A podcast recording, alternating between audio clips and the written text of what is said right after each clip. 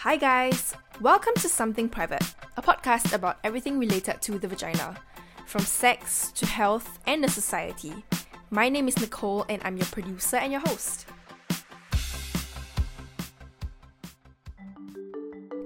So, one of the things that COVID 19 has had me think about a lot more is how little I've been giving back to society in terms of volunteering or donating to communities that need help. Which is ironic because I believe in a lot of causes and I know a lot of good organizations that exist out there. But I've never actually put money where my mouth is, which I'm really embarrassed to admit, frankly. But I think it's mostly because everything in the world has been relatively rosy so far. But since the pandemic hit, this sudden want to give back has been like, whoa, like I really finally like woke up my idea, you know. And I think many around me have been sharing about the various nonprofits in Singapore that have been around forever doing excellent work and all these grown up initiatives to support a variety of communities during these trying times. And I don't know, I find it really heartwarming and I really want to give back. Um, and this has made me seriously think about why I haven't been more proactive in giving back before the pandemic, you know. So, if there's one thing that I'm gaining from this entire situation, is that I'm going to be more proactive in giving back to the less fortunate people who need my help, you know, because I, I, I believe that I'm in a position of some level of privilege and I have the ability to give. So, yeah, why not? I am definitely going to be setting aside a portion of my salary every month. I don't think it has to be a big amount, but it's going to go into my financial planning to give to organizations or businesses that I think are doing good. Anyway, back to the episode with Rebecca. A week ago, I released an episode titled Who is Rebecca Eu? Where, you know, we dug deep into the life of this crazy rich Asian girl and how it was like for her growing up as the great granddaughter of the founder of Eu Yan Sang, which is this, you know, if you're Southeast Asian, you know it's this really popular TCM shop that you find like everywhere.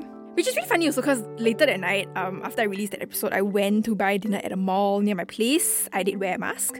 And I noticed for the first time a Eu Yan Sang shop right at the basement beside FairPrice. And I was like, hey, babe, like, the reason why I brought up giving back to the community earlier on is because I think Rebecca is someone who really puts her money where her mouth is. As someone who really believes in helping victims of sex trafficking across Southeast Asia, she's actually, you know, not just throwing money at the problem, she's actually been working on a solution for many years now. I think Rebecca really impressed me because not only is she self aware about her family, her background, and her philanthropy, she's channeled all that into doing good work. Rebecca shares a story with me.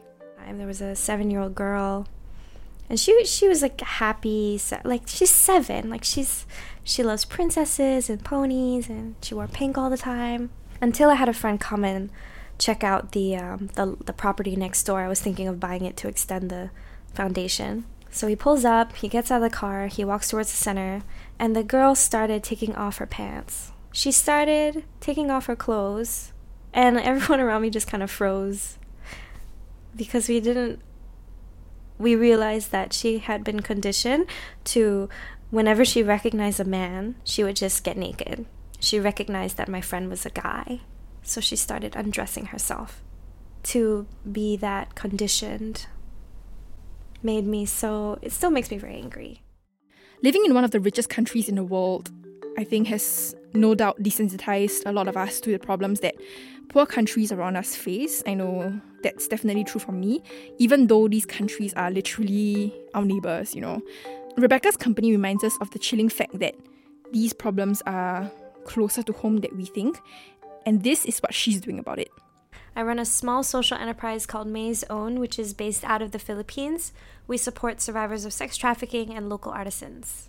And I am trying to build more awareness about my project, build more awareness about the issue I'm passionate about, which is helping survivors of sex trafficking in Southeast Asia. So there's many like facets to to yes. Mei's Own. So maybe break that down for me first. Cool. So Mei's Own can be described as two parts. One part is the foundation work that we do, and then the other part is the enterprise work that we do, right? So on the business side, we work with local artisans around the country, around the Philippines, to preserve the native heritage and culture of the people. And we want to try and, you know, present that in a more modern, contemporary light um, where people can enjoy and, you know, have that as part of their home. That links up with the second part, which is it helps offset our foundation expenses, right? So on the foundation side, I work with survivors of sex trafficking in the Philippines and we are trying to improve kind of their education systems because I feel like education is such a great equalizer for everybody. So even though they come from such a difficult background, if we can provide them with the tools to get a better education, to get some context to academic society, maybe maybe that will help them get a better livelihood. Maybe that could open a door for them to go to school. Right now, we're building classrooms, computer labs, and we're hoping to connect our classrooms with um, you know local schools in Singapore so that there's like online peer-to-peer tutoring and I think that will really benefit that will really benefit both societies. How did you decide that you know you want to help girls who are sex trafficked specifically? Yeah. And then on the educational front, like how do you decide Okay. that these are things that I'm Passionate about. passionate about and I want to piece like everything together, right? Because it seems like many many aspects of Yeah. it. Like education one by itself is already such a big Yeah. area to tackle. Yeah. Correct. What more like girls who are sex trafficked and Right. then like local artisans who Yeah, it, it might seem a bit messy, but to me, it's always been quite clear that I've always wanted to help people. So I always felt that helping the most marginalized group of people felt like the right thing for me to do. Because at the end of the day, poverty is at the core of all of these social issues, right? Whether it's um, sex trafficking or or like modern slavery, whatever you want to call it, like hunger, and and these are very common issues in Southeast Asia. The problem is that we're facing now, the industry of sex trafficking is changing so much so that a lot of what we deal with is cyber sex trafficking, and that mainly exploits children. So this what happens is the number of victims is growing and our institutions, our current charity systems, shelters are unable to support them the way that they need to, right? Today, we're dealing with mostly children. So these are 11 years old, 8 years old, 13. Even after they leave the foundation, that was their age at rescue. It resonated with me, you know, because they're so young and they have their whole life ahead of them. And there isn't really a system to help them get out of that. So what do we do? And and I still think school, going back to school, getting an education, you know, in whatever form that means is the best way to help. And the reason why sex trafficking, I mean, the sheer number of people it impacts is unbelievable. I mean, we still don't know, right, for sure how many there are. But every single shelter is at full capacity.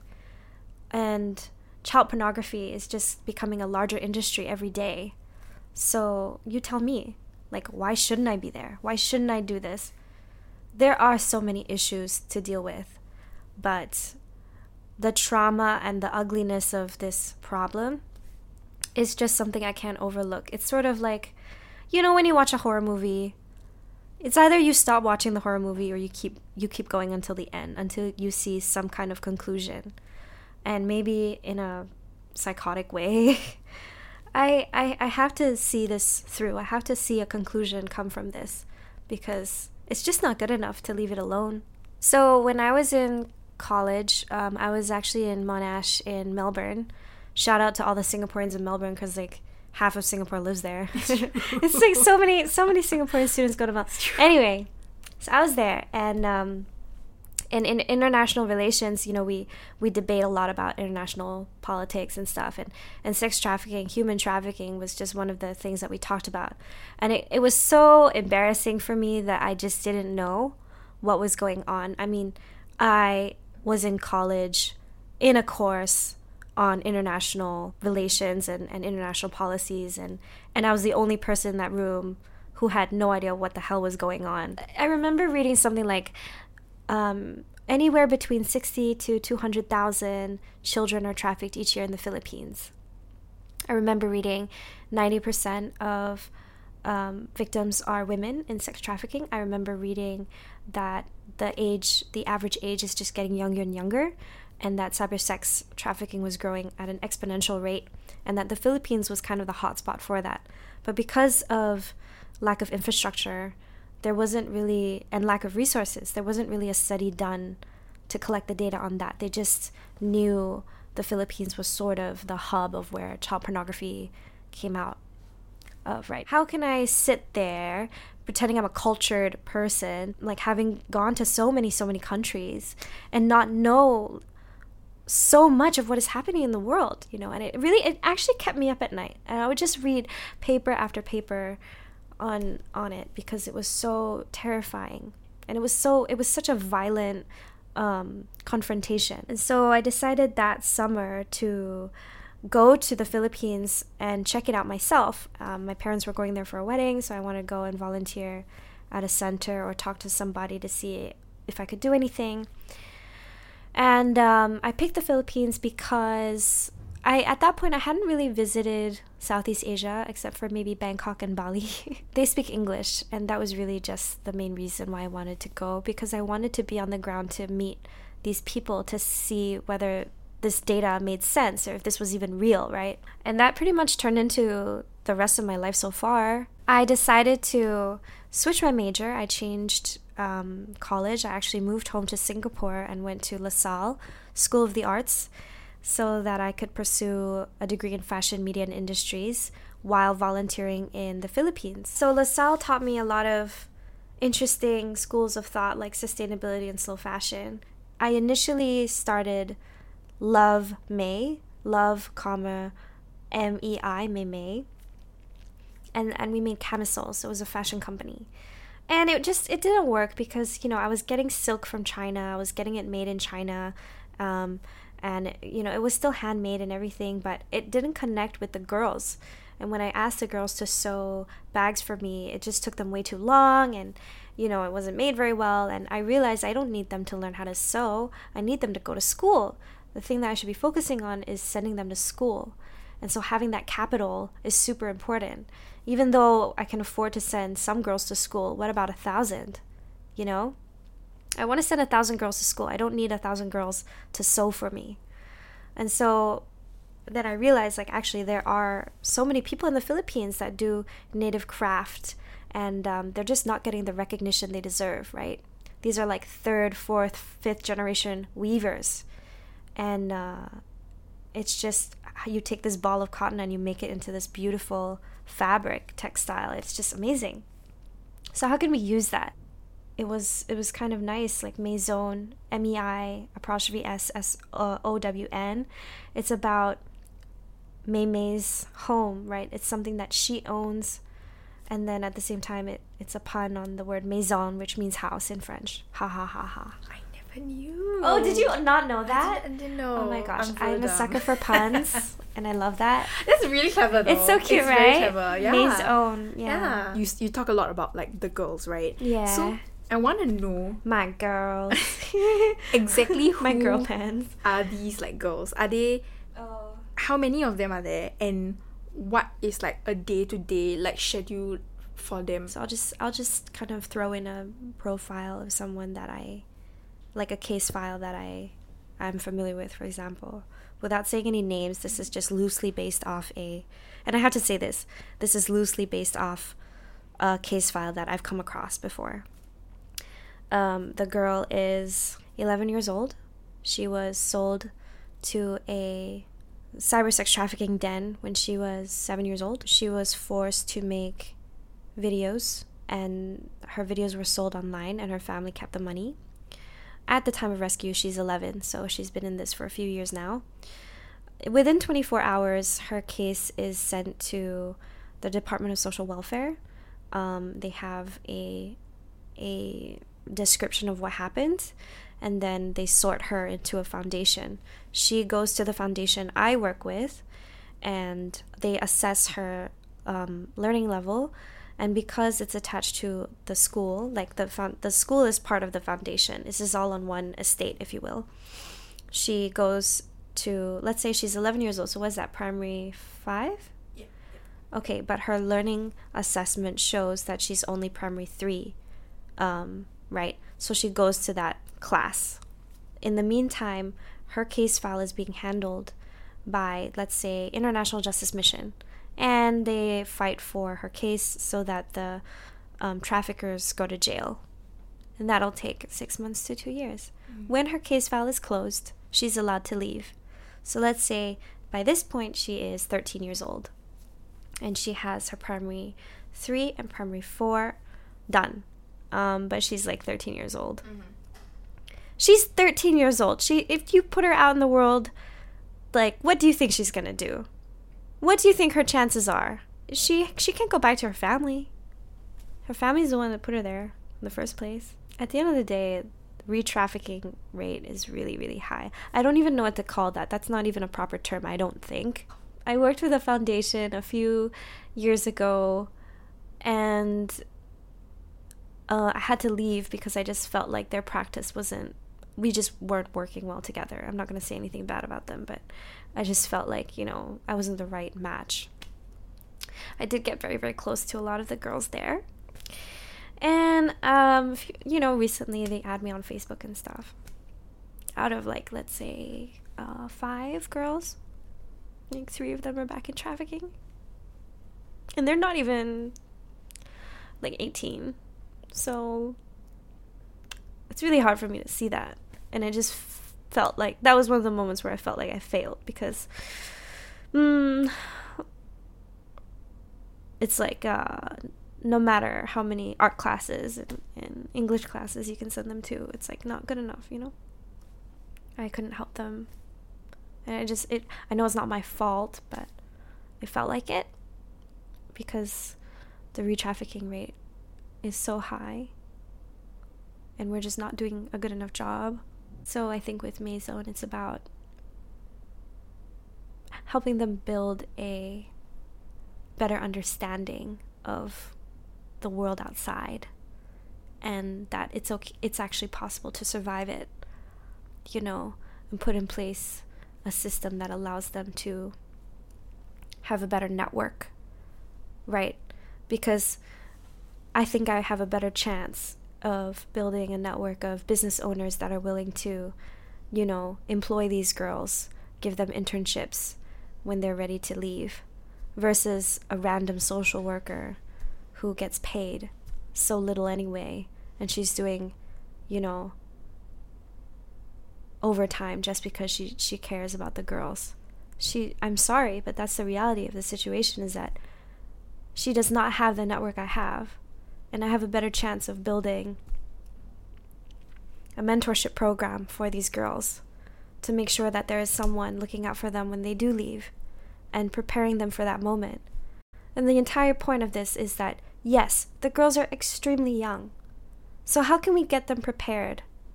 Right? How can we prepare them to leave? Because they can't they can't stay at the foundation forever. And the foundation's already at full capacity 250 to 300 girls at any given point in time. And that's just one. That's one place. So, what can we do to make sure that when this girl leaves, she has everything she needs to survive right? Get a job, go back to school, get a get a scholarship, um, and move on with her life. Like it takes a lot for them to want that life. If she is 21 years old and she loves having sex, she's getting paid good money for it. Fine, I believe you. If that girl is 14 years old, hasn't been in a normal classroom in God knows how long, is waiting for her next meal and can and looks at Starbucks as a luxury item, you cannot tell me that this is what she wants for herself.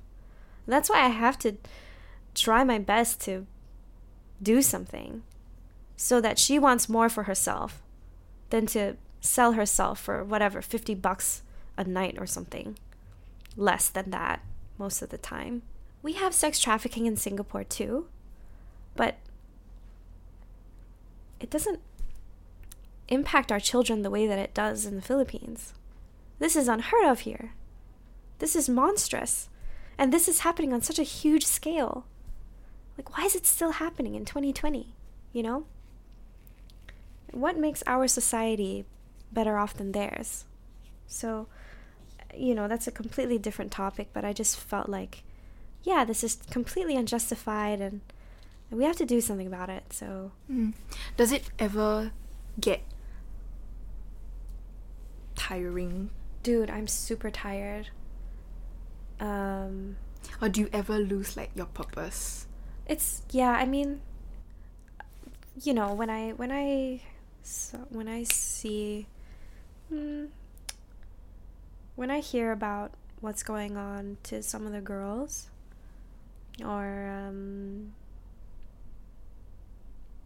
trying to face kind of what they're going through it can get a little bit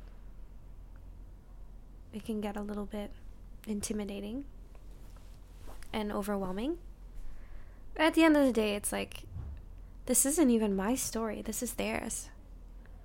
So it's about, it's just finding a sign that things can go right just for one day. Give me one day where things go right. I remember I was with my lawyer and we were kind of reviewing the medications that the foundation was buying and you know for the girls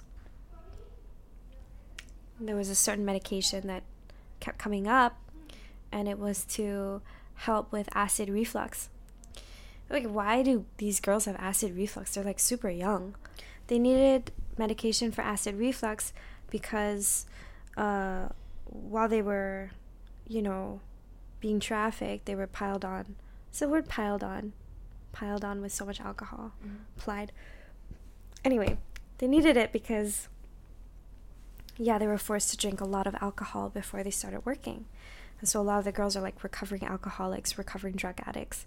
They were just forced to drink so much that now when they don't get alcohol, you know, they have these insane withdrawal symptoms and their bodies are trying to recover, but they have this acid reflux. The thought of being forced to drink and not just a shot, a lot to the point where you're unconscious every day, all the time. Because it just makes you easier to work with. That's how objectified they are, you know? And it just made me really sad. And so we had to take a day, all of us in the room. We just kind of sat there and like cried together. it's, a, it's a moment. We had a moment. Again, like when you're rich in that country, you are very rich. You have no idea what is going on outside. And if you're poor, this is your life. It's easy to understand why you hate the world. We've had so many girls, you know, try to kill themselves after they were rescued because they just did not believe they were rescued. They had no idea what that meant. They have no idea what it's like to be treated well. So the thought of that is terrifying. Mm-hmm. Which is also why I feel like I can't leave because there's so much left to do, you know? I would have I need to have more confidence in my project that it's doing the right thing for these girls and for the best reason, for their benefit. And then I'll be like, okay, I've done my work and I can go. But right now, it's like, yeah, it's like you're in the middle of a horror story and you just, you can't leave it. Yeah. And there will be many more days like this. I mean, this is most days. And then, and I never get used to it. And I think that that's actually a good thing because the moment you get used to it, it's kind of like you're expecting the worst already. How bad can it get, right? Having that terror kind of keeps me motivated to keep going, to work faster, to work harder. If we were to do like a timeline now, right? From 0% to 100%, where would you say you are at in terms of finishing your goal or like Oh how much you've accomplished? uh, nowhere near. Mm. I feel like it it varies. There are some days I feel like I'm at 50 and then there are days that I feel like I'm at I don't know, 10. And that's okay. Like how do you measure success in this kind of situation? I don't think it'll ever get to 100%. Yeah. I think I'm working at like 200%. I mean, my math is bad. I don't know if that's possible, but you know, I feel like I'm working at Max at max capacity. Like I'm exhausted all the time. Um, but in terms of you know this project, I would say it's really just the beginning, Mm. and um, maybe ten years from now, I would be confident enough to say we're at eighty. yeah. I want to ask. So I'm I'm very sure you know that there are definitely, and you, you probably have dealt with this on your own, right? There probably are a couple of like naysayers, right, or like people who doubt that this is anything. Because I think with this whole idea of like social enterprises, people are also a bit doubtful. They're like, can you actually make a, A business for good, Yeah. right? Well, so, mm, again like this is this is the thing guys. It shouldn't even be called social enterprise. It should just be called enterprise. I think that the way people's mindsets are moving is that we expect any business any business to have a socially responsible position every single industry every single business the expectation is that they are not creating more waste for us to deal with, that they are doing their best to be sustainable. I think that is the expectation of every single business. Social enterprise is definitely a very hot word right now, but I'm still struggling to see whether I need to use it because at the end of the day, we're a business that sells homeware and we want to be very transparent with our consumer and we want to show that you know we are working with artisans responsibly and that they're getting paid fairly they're getting paid well right? And then the social side of it the the foundation side of it is really none of your business. No i mean it's um it's about having that transparency with people and understanding like yeah the only reason why I'm making this news to you is because I want you to know that this exists. This is an issue that exists and this is what you can do about it. It is not it is not to my benefit that you know. It's for your benefit that you're learning something about the world around you. Mm-hmm. Right? And so social enterprise is just enterprise. It should be the expectation, not the exception. Mm. I think this is a very tough standard to hold people to because I mean the reality is that like humans are greedy and Blah blah blah. yeah and I I, I, I don't wanna sound like rude or like No, no, no, no, no, it's fine. right but like I think you like let's say it was between me and you right Mm.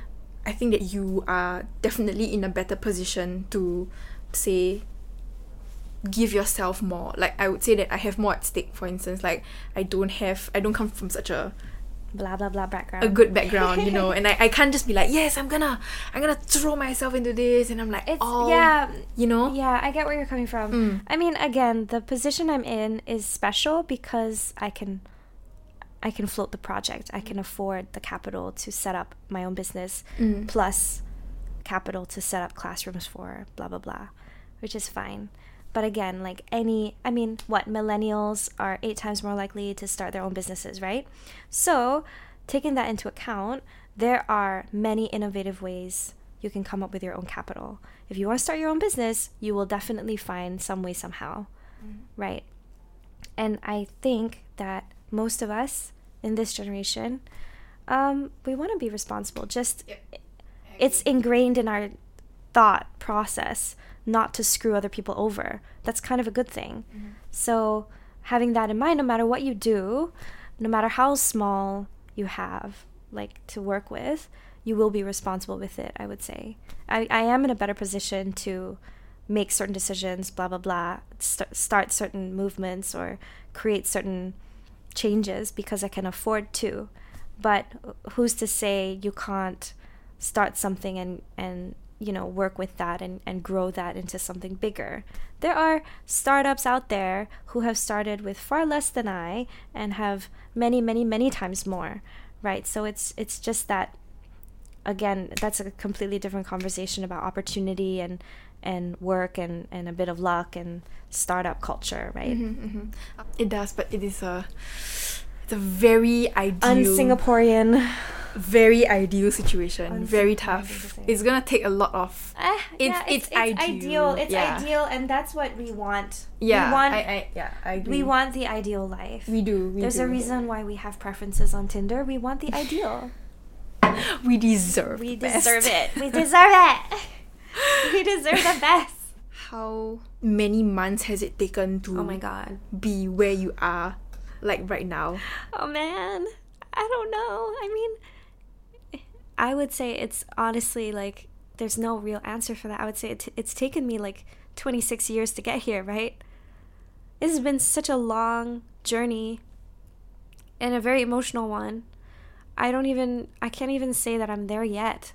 I'm just trying. And that's the, the point is that I have to persevere. I have to keep going. I can't tell you how many months it's been because I can't even, I don't even know what would be the starting point. It feels like, sometimes it feels like, oh yeah, we're at this stage now. We're good. It's in the clear. And then something happens and you're like, oh my gosh, this is going to shit. Like, I don't know what to do. It's just been a very tumultuous journey. And it'll be like, it, it will be like this for a while. I would say it's not about how long it's taken me to get here. It's going to be how long is it going to take me to get to a point where I can let go and and I don't need to live in Manila anymore and I can move on to, you know, Thailand, Indonesia. Mm. We'll see. So, as this episode is being released, Singapore just announced an extension to our circuit breaker measures until the 1st of June. It's really not easy for many of us. I know I'm struggling too. I went into a five minute screaming session um, after PM Lee talked about the extension, but I hope you guys find comfort during this period by tuning into content that's besides COVID, like you know, podcasts, videos, reading. Um, if you have enjoyed this episode and all other episodes of Something Private so far, be sure to share it with your friends to let them take a break from the weight of going through a pandemic. It's really not easy. Cut yourself some slack, okay? So, yeah, I hope you guys are staying home, staying safe. Remember, I'm always thinking about all of you. My DMs are always open, even though I don't post on Instagram all the time. But yeah, my thoughts and prayers are with everyone. If you need some suggestions as to which um, communities you can donate to, feel free to drop me a DM as well. Otherwise, we are actually reaching um, the season finale of Something Private Season 2. It has been a whooping 23 episodes running for this particular season. It's really long, it's a bit different from, um, I guess, what the first season has been about. This season, we've explored things that are beyond just like sexual health and wellness. We've incorporated a lot of mental health discussions, a lot of um, very strong, um, inspiring women that I've come across in my life, like you know Megan and Rebecca herself. And I think, yeah, I think it's been general good fun. Season two has been a lot broader. Stay tuned as I will announce next week what's to come for season three, and I hope all of you will share this podcast with everyone you love. Stay safe. Bye.